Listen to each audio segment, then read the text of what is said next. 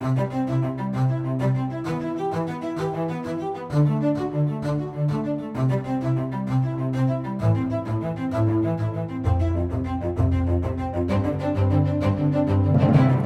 to LifeBeat. I'm your host, Chris Gast, Right to Life of Michigan's Director of Communication and Education. Joining us today on our perfectly functioning microphone is Emily Kroll, our Education Events Coordinator. Welcome back, Emily. The saga of the microphone continues. It's been a couple weeks. We replaced you with Genevieve. And she didn't have issues with it, did she? It might be just me. No, it was my laptop. See, there. it's it's all the laptop worked better than the desktop. Well, there it's you a go. miracle. Usually it's the other way around. Anyway, important things to talk about this week. We're going to talk about uh, fetal pole cardiac activity later. We're going to talk about vaccines, everyone's favorite bugaboo. Uh, first, let's talk about um, probably the biggest Supreme Court case in 30 years. Emily, Dobbs versus Jackson Women's Health Organization, I think. Yes. Jackson Women's Health. Yeah. Dobbs versus Jackson. Let's do it that way. It's Dobbs easier. versus Jackson. Okay. Um, so this is a case out of Mississippi involving their relatively new abortion ban. Mississippi uh, decided to pass a law banning abortions after 15 weeks of pregnancy. It does sadly have a uh, exception for disability, which I think it's important to point out. We don't do that in Michigan. And I think that's interesting, Emily, because Mississippi is kind of held out as the most conservative state in the union, so why do they need to have exceptions if presumably now, since conservative people tend to be more pro life, why would the state with the most pro lifers theoretically have an exception? It is a good question. Because we don't in Michigan. And we are a sort of your classic battleground, knock them down, drag them out, bitterly divided state. Um, but anyway, Mississippi's law has worked its way through the court system. It was sitting on the Supreme Court's docket for a decision whether to take it up or not for a long time. I want to say a year Yeah. months, a very long time, and people were kind of wondering why. Why is it just sitting there? Why aren't they getting rid of it? Why are they still considering it? And then, to our surprise, on Monday, in the middle of a meeting, uh, we found out that Supreme Court is taking up the case. So it'll be Dobbs versus Jackson Women's Health, deciding the fate of Mississippi's 15-week abortion ban. And Emily, the Supreme Court indicated the main question that they're going to resolve is can you ban abortion before viability? Which, for basically, for Roe versus Wade and Planned Parenthood versus Casey, it's the whole enchilada's on the line. Yeah. And by this time next year, Roe versus Wade could be overturned. It's a slim chance, but it's it's the best chance we've had since 1992. And so you think it's slim? I don't know. It's hard. See, it's weird to me that They took it they up. They took it up because I would. So let's, you know, most speculation has been that there's a conservative Supreme Court majority now, and they're going to uh, chip away at Roe versus Wade. And you would think, Emily, that the most natural case to do that with would be a dismemberment ban because you're extending the logic of the pro abortion or the partial birth abortion ban. Um, or like a, a disability, like our target abortion ban, which is basing, um, which is banning it based on a, you know taking a protected class rather than a broad ban, which we th- we thought would be the next case because we have a circuit court split now between Mhm. the Fifth and Sixth Circuit Court. So it's really interesting, and it, really interesting is that just happened, right? And Supreme True. Court knows that there's that split, yet they decided to now's the time to pull the trigger on taking up the Mississippi case. It's curious. The cynic in me, who's been burned by the Supreme Court my entire lifetime, says it's slim, but that's just because I'm prepared for it. But it really is. The setup is interesting. Because why pick it up if you aren't planning to do something big? Especially if you've brought in the whole question of viability, which goes right to the foundation of Pennsylvania or Casey v. Pennsylvania and Roe v. Wade. It's just curious. So I don't really I don't really know what's going to happen, but I'm very hopeful. And if if we do get the best case scenario and Roe v. Wade ends up overturned, then the decision on whether or not to allow abortion would go back to each individual state, which is where it should have remained in the first place.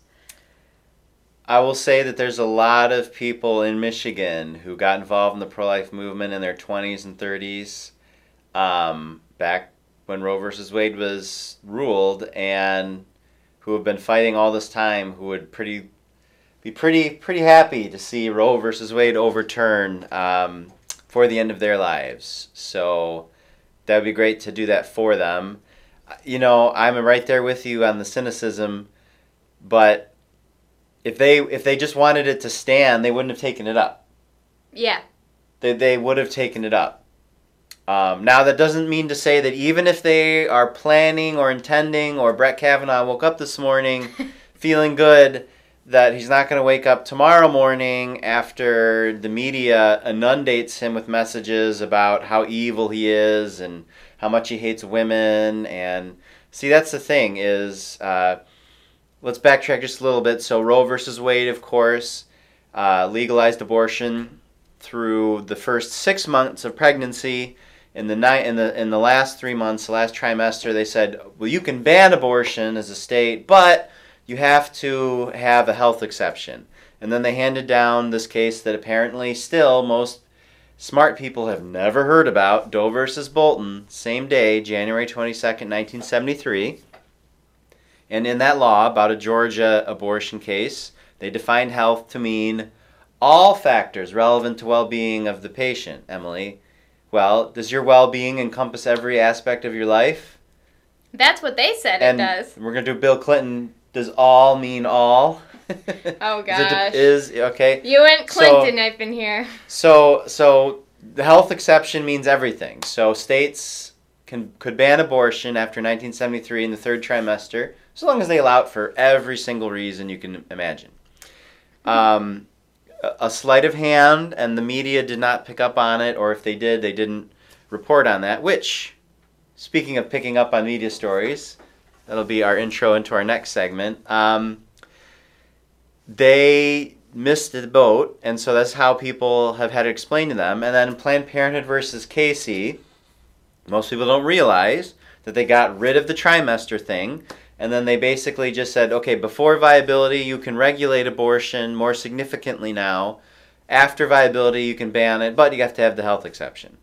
Um, so basically, the Supreme Court is taking up this question uh, can you ban abortion before that point of viability? So revisiting Casey and Roe in general. Now, Planned Parenthood versus Casey in 1992, why the pro life movement has this, some of the cynicism is they were completely going to re examine Roe versus Wade.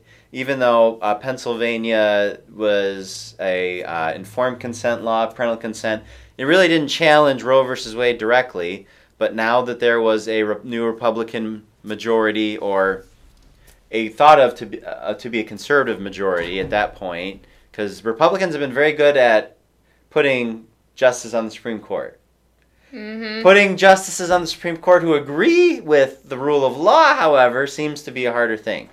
And r- the speculation was Roe was going to be overturned in 1992.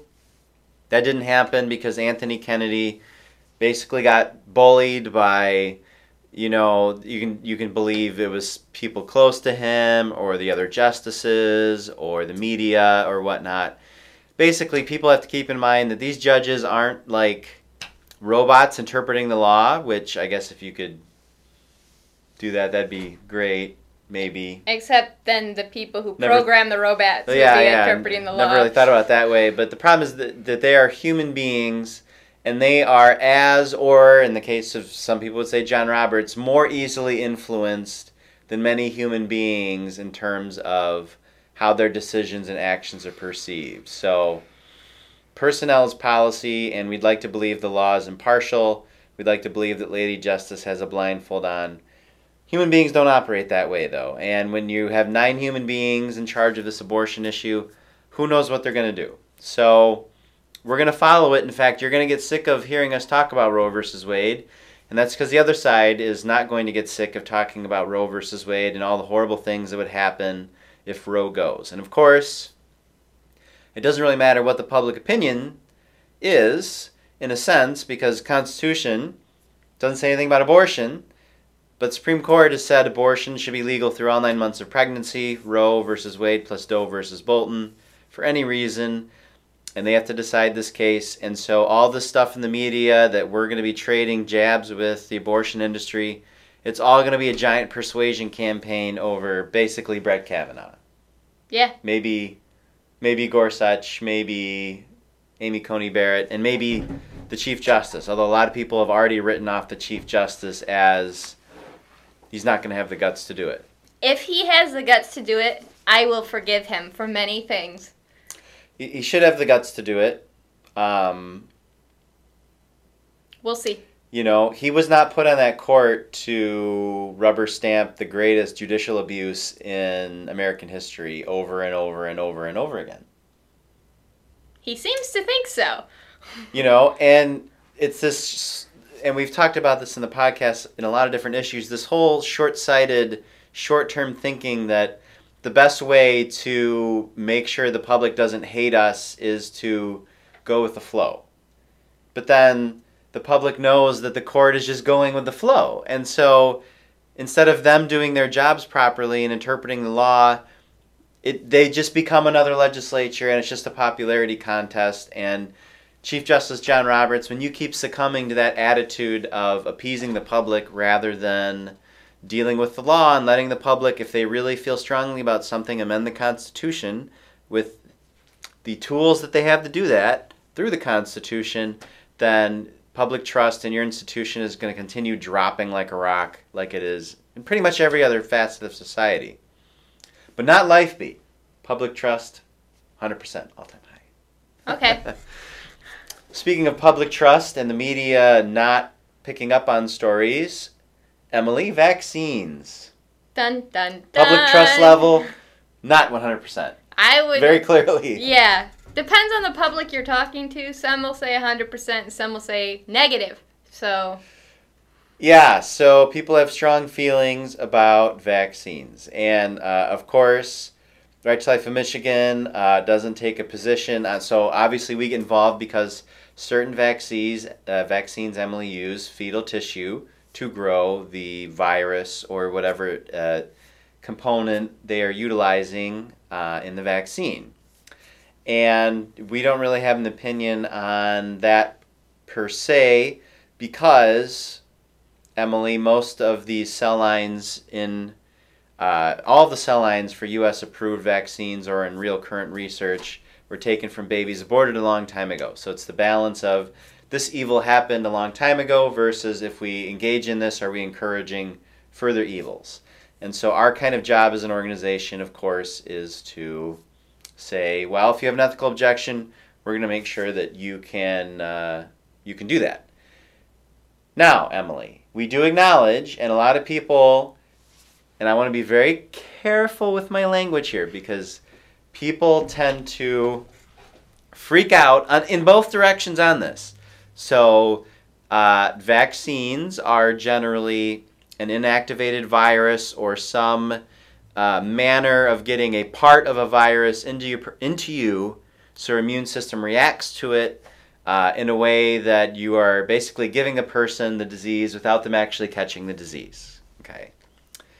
There are, any vaccine has to have certain ingredients you know you have to preserve you have to have a preservative because you have to have this this virus can't you know totally die and, and the vaccine has to be stored and shipped and all these mechanics um, and so there's certain ingredients in vaccines right correct. and when you grow a vaccine in something um, you can try to purify it but you can't ever make something 100% pure it's impossible to your drinking water to what you're eating uh, to the medicines you take, nothing is 100% pure. We can get 99.99%, you know, uh, just as an example, um, but not 100% pure. So, when you are taking a vaccine, Emily, and you have grown this vaccine in a fetal cell line,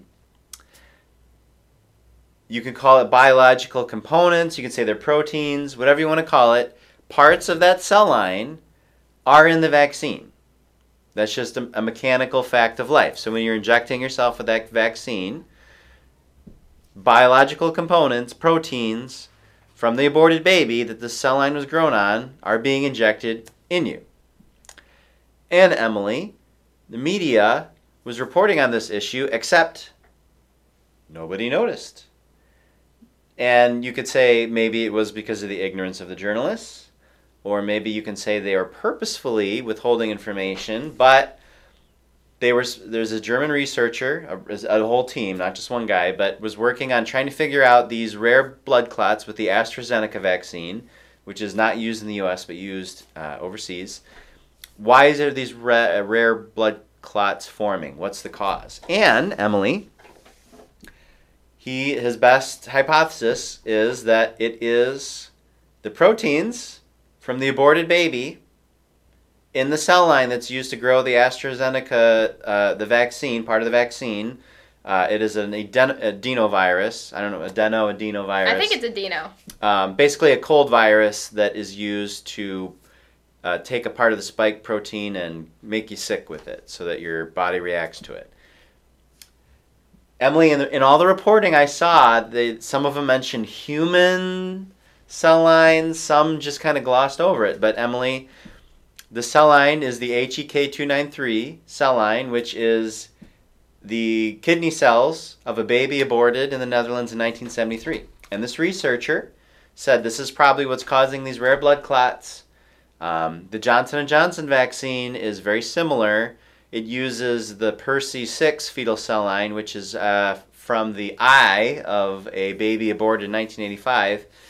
But there's also that rare clotting issue with the Johnson & Johnson vaccine. That's kind of a big news story. Kind of huge. Fetal tissue cell, the use of fetal tissue is causing these reactions uh, in this new type of uh, vaccine. But no one reported on it that way, Emily. Nobody noticed. No pro life news outlet. Nobody talked about it. They didn't explain in the article that this was the HEK 293 cell line or do anything. It just kind of floated through like a like a big like a big comet just floats through the solar system and no one sees it. It was It's odd. weird. It was very odd. I think it's possible that so many, especially pro life news sources, have been distracted with all the pro life legislation around the country and what's going on with the Supreme Court, and the this issue wasn't. They weren't looking for it, and the way that the articles phrased it, you really had to know what they were talking about to understand that it was that cell line that the proteins were coming from that was causing the reactions. Just like our next topic and our previous topic, Emily. There's just a theme in the pro life movement. Wow. It's just how, I, I don't want to say how uneducated people are, but how little education is done by the people who are supposed to be the experts in doing this education, be that your health teacher or uh, your local friendly news reporter um, or your politician talking about the issue. Um, this is a big deal. I think this is a big headline, you know. Now, there's not the same issue with other vaccines that we're aware of that use fetal tissue, but both the Johnson & Johnson and the uh, AstraZeneca vaccine, this is a, a new type of vaccine. Um, what are they? There's a term for it, but basically using the adenovirus that comes from these fetal cell lines to um, put a part of the disease into you. So this is a, this is a new type of vaccine, uh, a new method as opposed to the traditional old. We're going to take the virus and hamstring it and give you that. Um, and in both cases, these rare blood clots. So people who have an ethical objection, um, and this is how it's really interesting because people have this ethical objection, and then the response from people who are whatever you want to call the a pro-vaxxer. You got your anti-vaxxers, you got your pro-vaxxers. Never, the, never the titles. twain shall meet. Um, But the but the but the pro-vaxxers will always come back with, and this is what the uh, fact sheet uh, for informed consent for Michigan for the Johnson Johnson vaccine says is, well, these are developed using these fetal tissue cell lines, but no cells, Emily, no cells made it into the vaccine. Now, The parts of the, cells the- are. What I would, as a as a layperson, I would infer from that statement is that oh well, there's nothing from that from those babies' cells that make it into the vaccine. That's not true, Emily. no. As the study from the German team says, there are more than a thousand types of protein from these cells that make it into the vaccine, and we don't know which one is causing the reaction. Or if it's in combination with the adenovirus or whatnot. Keep in mind, this is a, hypo- a hypothesis um, about why, uh, but it's a legitimate one. This is the story was reported in your usual science journalism outlets, um, major media outlets. Even then, didn't get a lot of attention. Even major media, maybe because it is because a it's more of a European story. Um, it being a vaccine not in use in the U.S., the FDA has not granted it emergency use here, um, for whatever reason. But the media just glosses over it when they're when we're trying to explain it to people. We try we tell them, oh, the cells aren't in there, but they are. So if you have an ethical objection to the vaccine and um, and someone comes back to you and says it's not a big deal, and I also get the oh, it's not the baby cells thing Mhm. from like well, but it's the cell line fr- that came from that kidney of that aborted baby. Yeah. Like okay, it's been It okay. suddenly okay, being you used their an, cell? Okay, you used an identifier adenovirus to modify it, but yeah, like It's still a human cell. well, that's like saying that well, you're not the Emily Emily Kroll from ten years ago because all the cells in your body are different now. You're a, you're a totally story. different. You're totally different. You're not Emily Kroll anymore. You're Em- you're the new Emily Kroll. I reinvent myself every yeah, day. 2.0, completely different. There's no connection. You know, just these stupid semantic word games and it's public relations and it's trying to give people a false impression or lead them to do what you want instead of just being honest with them and telling them the truth. So, Emily, our last topic, speaking of the truth, um, you know, when I have a romantic moment with my wife, you know, and, and I always tell myself, be still, my beating. Car- I was not expecting it cardiac- to start this way. okay, so fetal pole cardiac activity, Emily. So, um, Texas has just passed a heartbeat bill. Uh, and again, you know, in Michigan, we have our court case and we are of our old law. Um, that's why we didn't support the heart- heartbeat bill in Michigan. Other states, they don't have that. And, and so it's a different situation for them. So and good Texas. yeah, we're not going to go around poo pooing Texas. No. Um, if you have a trigger law, it might not make sense to pass it. But anyway, that's for other states to That's their decide. thing, that's yeah. their thing. They know their legal situation better than than we do. Um, we know our legal situation here better than say people from Ohio. Yeah. Um, so Texas passed this, and then the argument, of course, from the other side becomes, oh well, the unborn child, you know, it's a clump of cells. It, it's not really a heart. It doesn't have a heartbeat. It has fetal pole cardiac activity, Emily. It looks like a heart. It has four chambers. It's biologically identical to a heart, but it's not a heart because the cells aren't in their final alignment. Oh yeah, that yeah, that was one story about it. Yeah, so the sto- so there was a study done on on a fetal heart, which it, it looks exactly like an adult heart, except Smaller. uh, well, yeah, except on a large scale. On a small scale, the heart wall, as it happens, the cells aren't aligned in a perfect way. And the point of the study was saying that oh well, if there's an arrhythmia in the baby's heart, which is beating in the womb clearly, you can't have a heart. You can't have an arrhythmia if you don't have a heart. Um, trying to say, well, maybe we shouldn't worry about that because the cells haven't aligned yet as they would in an animal's heart at the same stage.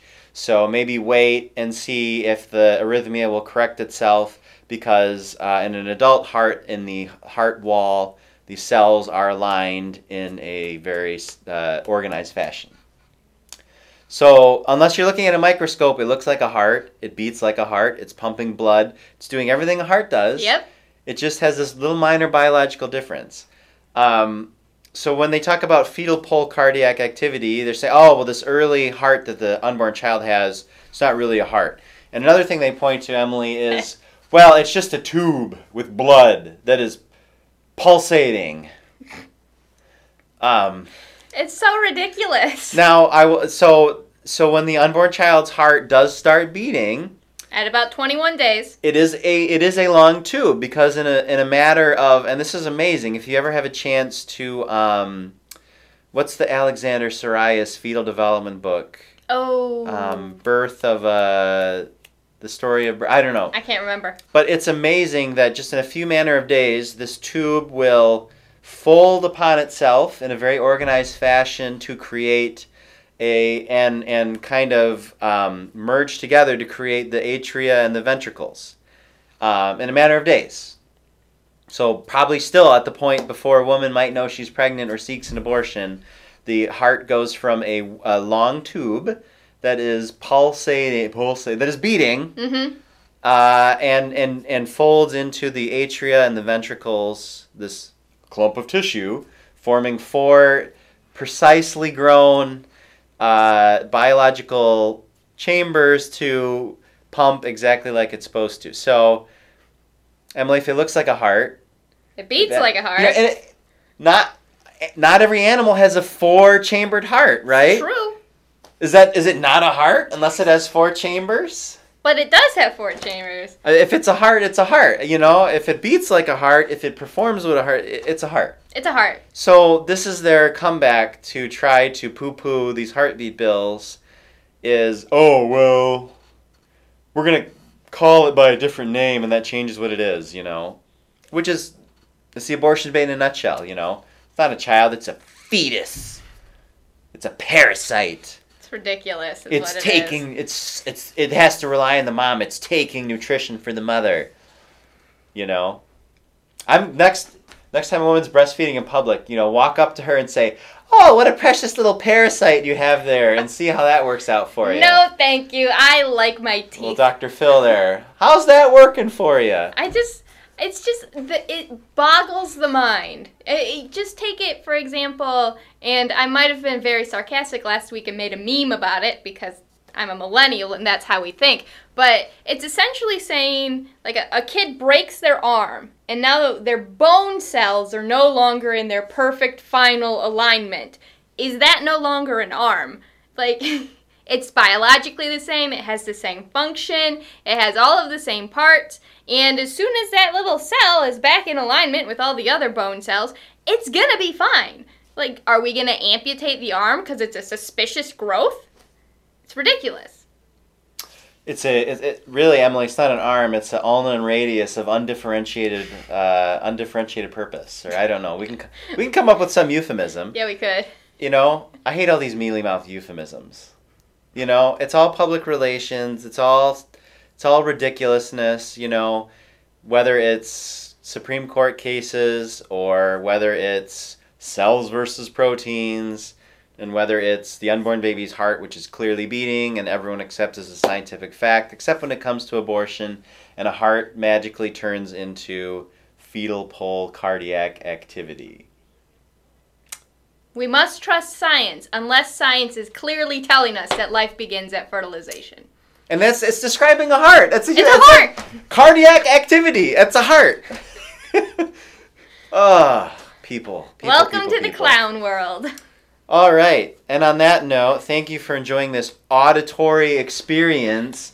Please take your calendar correct uh, timing on on these next two solar trips around the sun. Or okay, Just I just defined a day as a year. yeah, you did. That's the problem with all this jargon. These All right. rotations. On that wonderful note, on this undifferentiated podcast ending, see ya.